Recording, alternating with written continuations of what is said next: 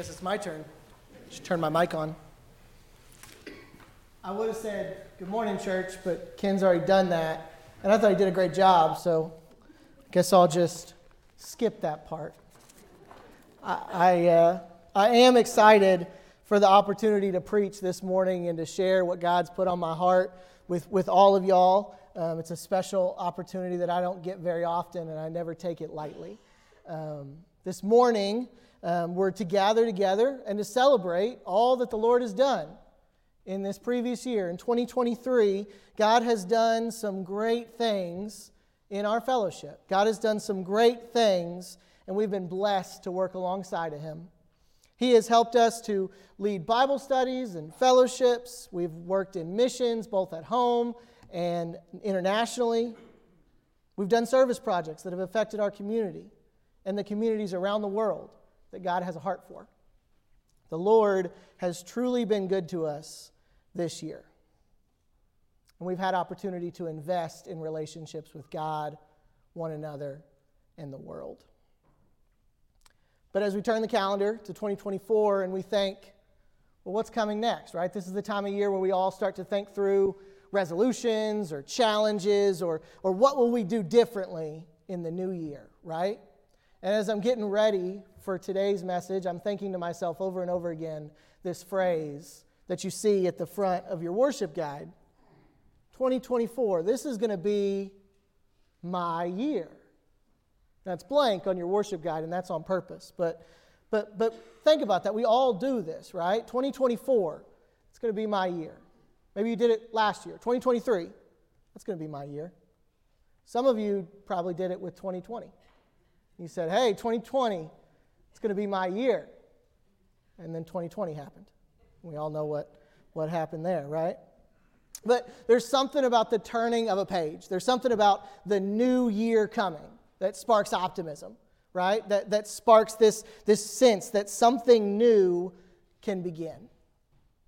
We do this especially a lot with sports teams, especially if your sports team's not very good. My sports team's not very good been rooting for the Kentucky Wildcats my whole life. I was raised in it. And, and every August, me and my dad, I think we might have a chance this year. We know we don't. We never do. Alabama kicks our butt, Tennessee kicks our butt, Florida kicks our butt. But then the winter rolls around, and, and hey, that's Wildcat basketball season, right?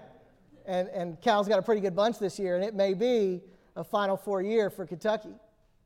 That's what I'm saying, right? Every, every time we get to start something new, it's, it's so exciting, right? Well, this morning I want to take a few minutes to ask you this question What if instead of filling in the blank, if this is going to be my year, we as a body of believers committed together to say, 2024, that's going to be God's year. What, what if we set aside our own desires, what we want for the new year, and instead we took the time to ask of God, what would you have us do with this year? If we want to see something special happen in this fellowship in the new year, imagine what God would do if we gave Him the entire year if we committed together to dedicating ourselves specifically to His missions and His purposes in this new year in a specific and intentional way. I want to go this morning in Scripture to Isaiah chapter 58. And you can take a few moments to turn there, either digitally or, or in a paper Bible. Um, and, and this passage of Scripture that we're going to look at this morning details exactly what it looks like for a person to dedicate themselves to living in a way that honors God. In fact, God calls this the kind of fast that he desires throughout this passage. And it comes within the context of a group of Israelites that are fasting. We'll see in this passage that the Israelites here are fasting, but they've lost the point behind the practice. See, in our day and our age, fasting is most often connected with not eating, right? We, when we think of fasting, we think of abstaining from food, right? But more and more lately, it's become more of a physical health practice, and it's lost a lot of its spiritual aspect. And when God says He wants His people to fast in a way that He desires, He has so much more in mind than just skipping a meal. And I, and I hope that I'm able to show you that this morning. Um, now, I want to take the text in two blocks, and I know that's a little unusual and it's a little different than what we usually do, but I hope that you'll indulge me because I think it's worthwhile. I want you to see the setup in verses 1 through 5, and then I want to take a break and I want to unpack that with you, and then I want to, I want to show you the payoff in 6 through 12. So, so you guys can decide for yourselves whether you'd like to join me in standing. We're going to read verses 1 through 5, and then I'll have you sit, and then we'll talk for a minute, and then, and then we'll come back. And if you want to stand again, you can stand again, and we'll read the second half, okay? So if you'll join me, if you've got your Bibles ready, open up Isaiah 58. We're going to read verses 1 through 5. And I know it's a little different. I read out of the ESV, so that'll match what's on the screen. Let me read to you verses 1 through 5. Cry aloud, do not hold back. Lift up your voice like a trumpet. Declare to my people their transgression, to the house of Jacob their sins. Yet they seek me daily and delight to know my ways, as if they were a nation that did righteousness and did not forsake the judgment of their God. They ask of me righteous judgments, they delight to draw near to God. Why have we fasted and you see it not? Why have we humbled ourselves and you take no knowledge of it? Behold, in the day of your fast, you seek your own pleasure and oppress all your workers. Behold, you fast only to quarrel and to fight and to hit with a wicked fist. Fasting like yours this day will not make your voice to be heard on high. Is such the fast that I choose, a day for a person to humble himself? Is it to bow down his head like a reed? and to spread sackcloth and ashes under him. Will you call this a fast and a day acceptable to the Lord? Thank you. Y'all can be seated. One of the ways that I want to help us unpack this section of Scripture, and I did this last time and I think it helped several of you, is I want to give you the sermon broken down into one single sentence. If you remember last time I preached, I gave you this right at the beginning a sermon in a sentence to help you keep up with everything that I say this morning. And so, for all of you that may struggle with, with the scope of what we're, we're going to cover this morning, you've got this sermon in a sentence, and it'll give you the core of everything we're going to talk about this morning. So, here it is God delights in making much of those who pour themselves out for others to the glory of God. Now, that's pretty wordy, so I'm going to give it to you again. God delights in making much of those who pour themselves out for others to the glory of God. Now, we're going to look at this scripture, and hopefully, I'm going to be able to point you to how I came to that sentence. Isaiah 58, verse 1, the first question we have to ask ourselves is who's talking? And we know because he addresses Israel as his people that this is God speaking. And we know he's talking to Isaiah because, well, we're in Isaiah, right? And, and, and this is the book of Isaiah's prophecies, right? So it makes good sense that God is talking to Isaiah. And what's the word for Isaiah? The word for Isaiah is Isaiah, go bring a message. Go bring a message as if you were a trumpet. Why would God tell Isaiah to be a trumpet? I, I don't have a lot of musical experience. Y'all know this? You're aware? Trumpets are loud. And, and I hope that doesn't offend any. There are probably trumpet players in the room. I hope that doesn't offend anybody. Trumpets are loud, right? And, and even in ancient culture, the main use for a trumpet was, was to signal the approach of a king or to signal the approach of an army or to bring a message from the king when we think of a trumpet, most of us are not put in the mind of a soft and gentle reminder. A trumpet is bold, a trumpet is loud. And I think Isaiah has that in mind, or God has that in mind for Isaiah when he says, Isaiah, go to my people and be a trumpet. Why? Because they're sinning against me. The house of Jacob is transgressing.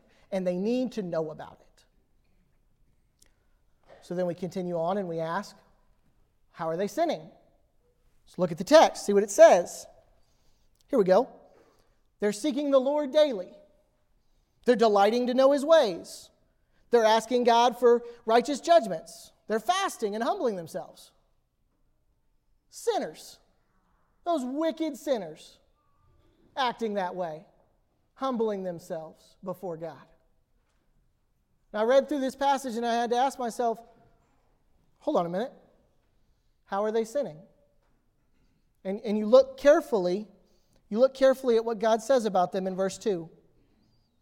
He says, as if they were a nation that did righteousness and did not forsake the judgments of their God.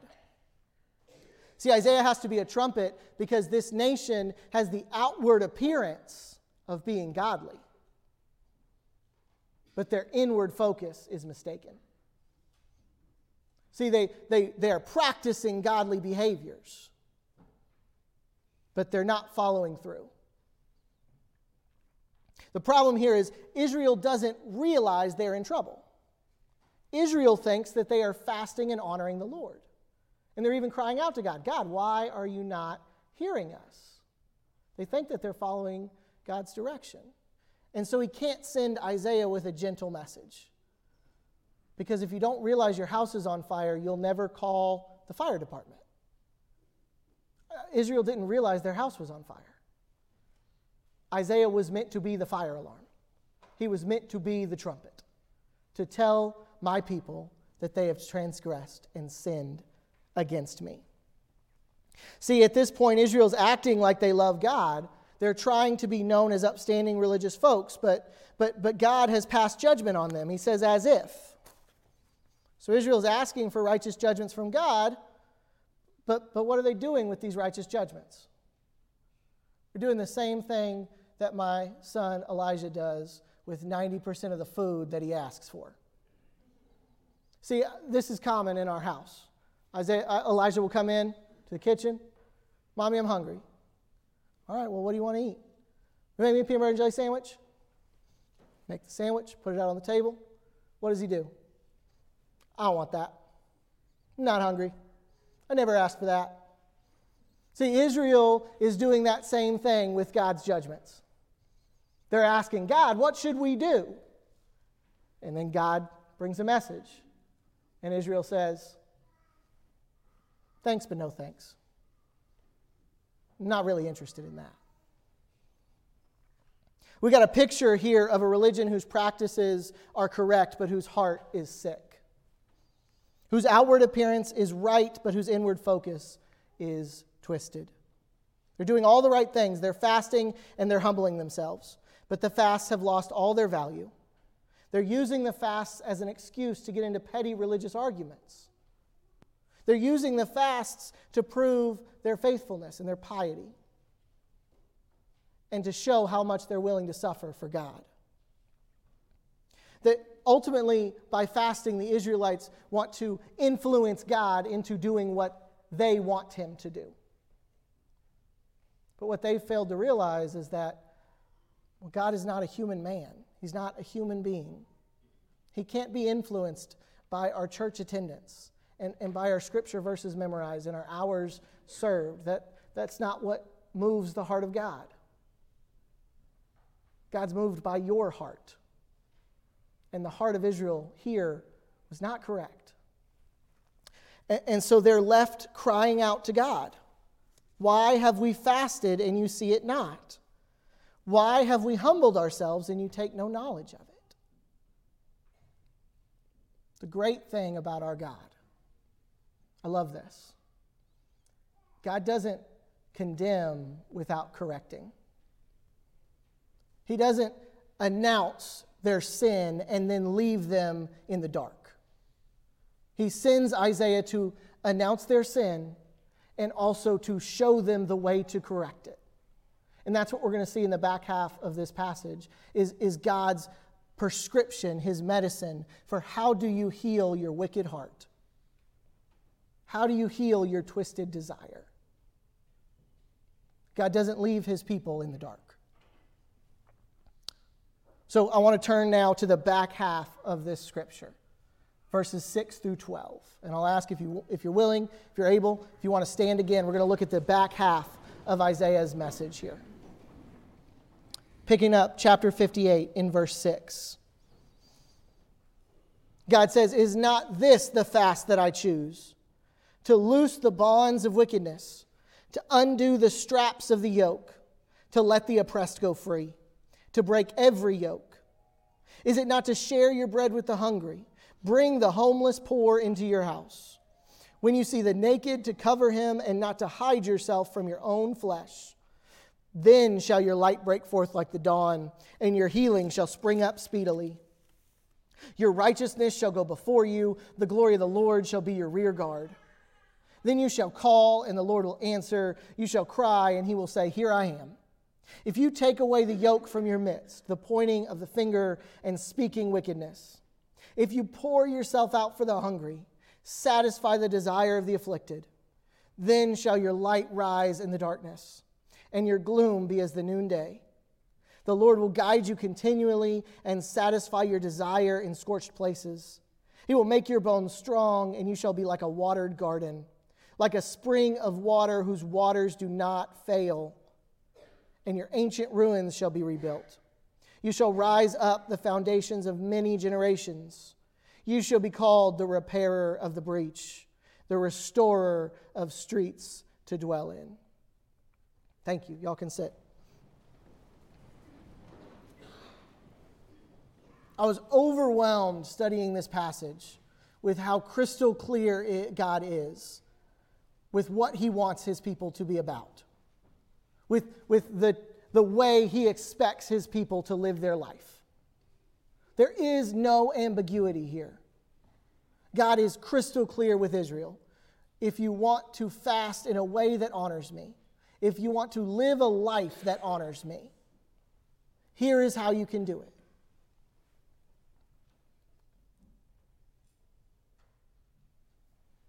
We could spend weeks dissecting and dis- discerning and praying over exactly what God means by each of these different aspects of a fast that He approves of. But I would imagine y'all have other New Year's plans. So I think we'll just kind of highlight them for you here. The, the fast that God approves of means nothing less than breaking the bonds of the oppressed and the afflicted. Whether those bonds are prison bars or addiction struggles or abusive relationships, God calls his people to be the breaker of chains. How are we dedicating our time to those that are, tra- that are trapped in addiction and struggles with abuse and, and, and trapped behind prison bars? A fast that God desires means nothing less than sharing your bread with the hungry See, the Israelites had gotten the not eating part correct, but they had missed the part where God expects just because they're not eating, that should then in turn mean that someone else is.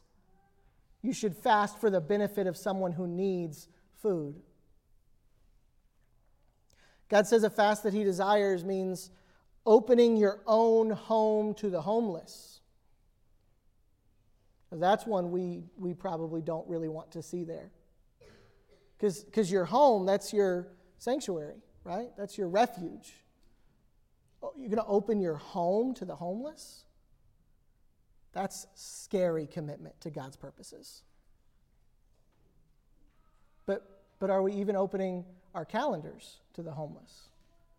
Are we giving of our time? If, not, if we're not willing to give of our home, are we willing to give of our time? Are we willing to, to pursue their good before our own? If we want to live a life that honors God, we will. Are we clothing the naked? James gets at this in chapter 2 of his letter. In chapter 2 of James, he, he, he calls out the Christians that he's writing to because they have this habit of seeing the, the needy and the hungry and saying to them, Be well, brother, be clothed and well fed, and then going about their day. And if that's not the ancient equivalent of sending thoughts and prayers, I don't know what is. And I don't want you to misunderstand me. Prayer is so vital to everything we do. But if the end of our work with the homeless and the needy is prayer, I don't think that we've gone far enough. I think that James is telling us we haven't gone far enough. I think Isaiah is telling us we haven't gone far enough. The kind of fast that God desires means having sympathy and compassion for those around you.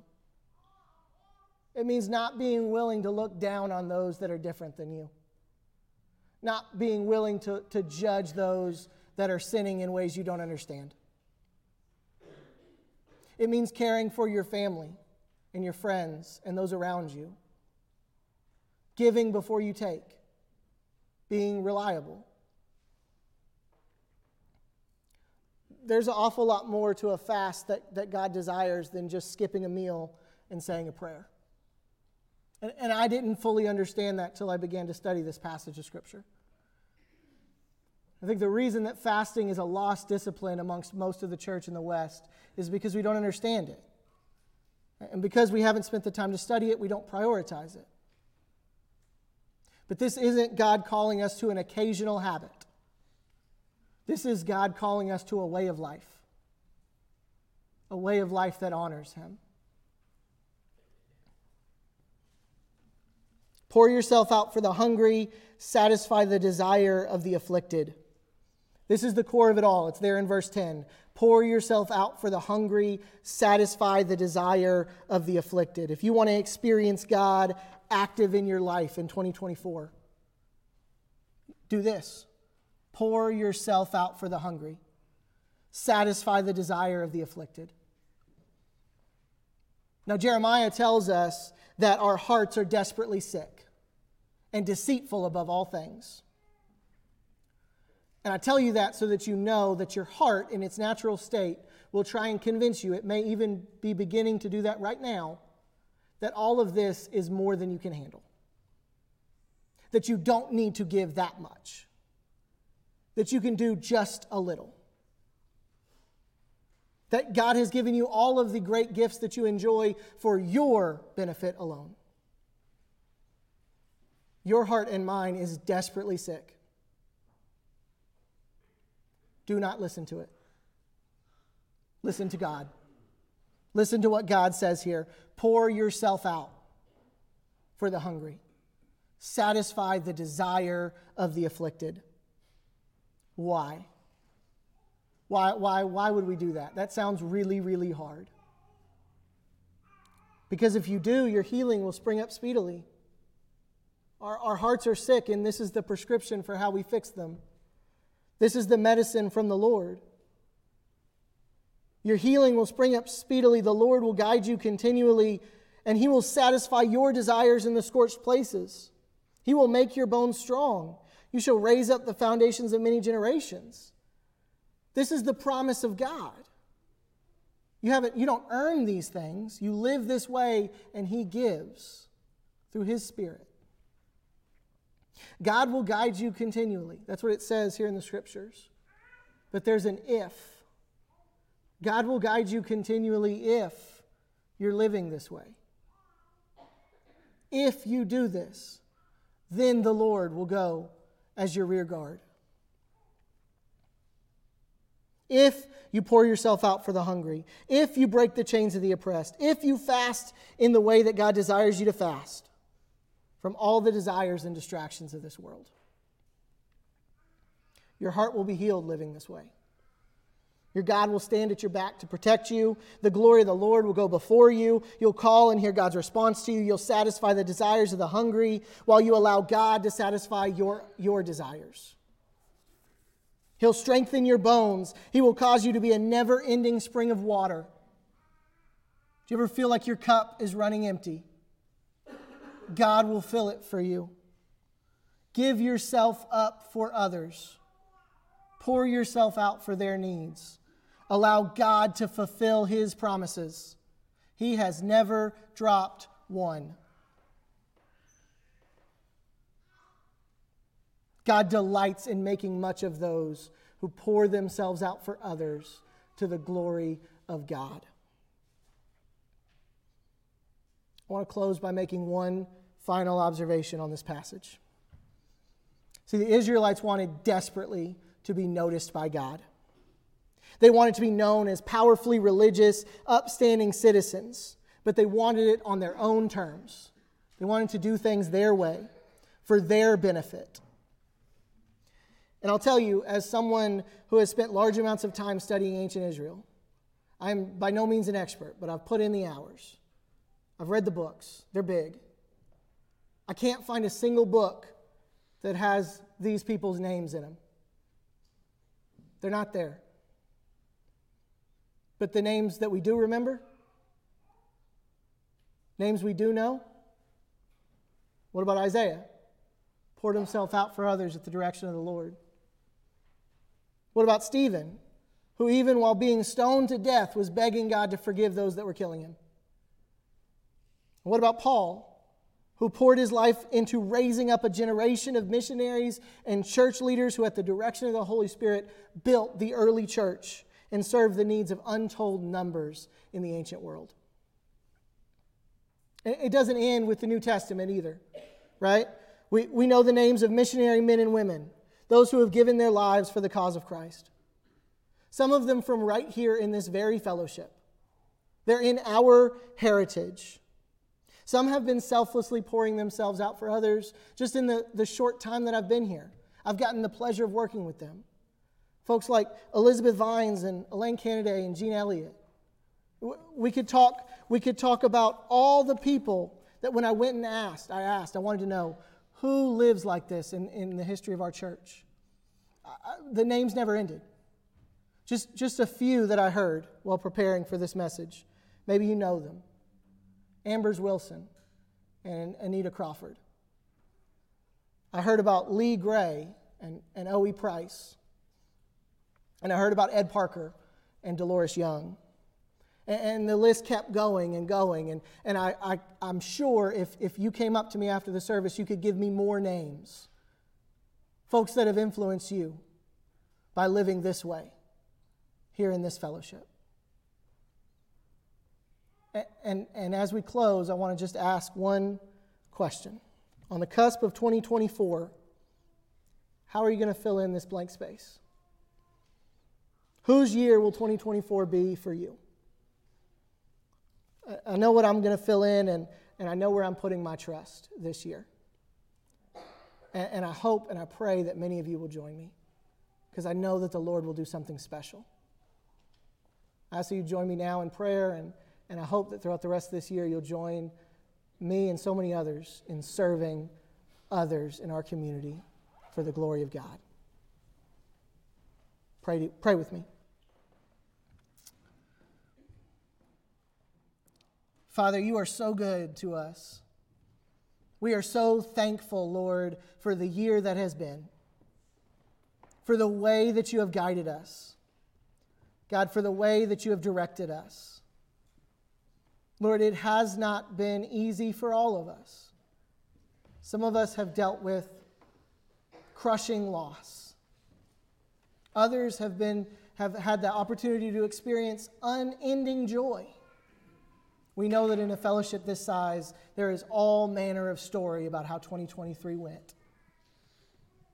But God, we also know that no matter how big the fellowship, 2024 and every single other year if we would dedicate them to you, you would do miraculous things. God, we beg you to come powerfully among these folks and do what only your Holy Spirit can do as we pour ourselves out for others, all for your glory. We love you, God. We pray it in the powerful name of King Jesus. Amen. Folks, I'm going to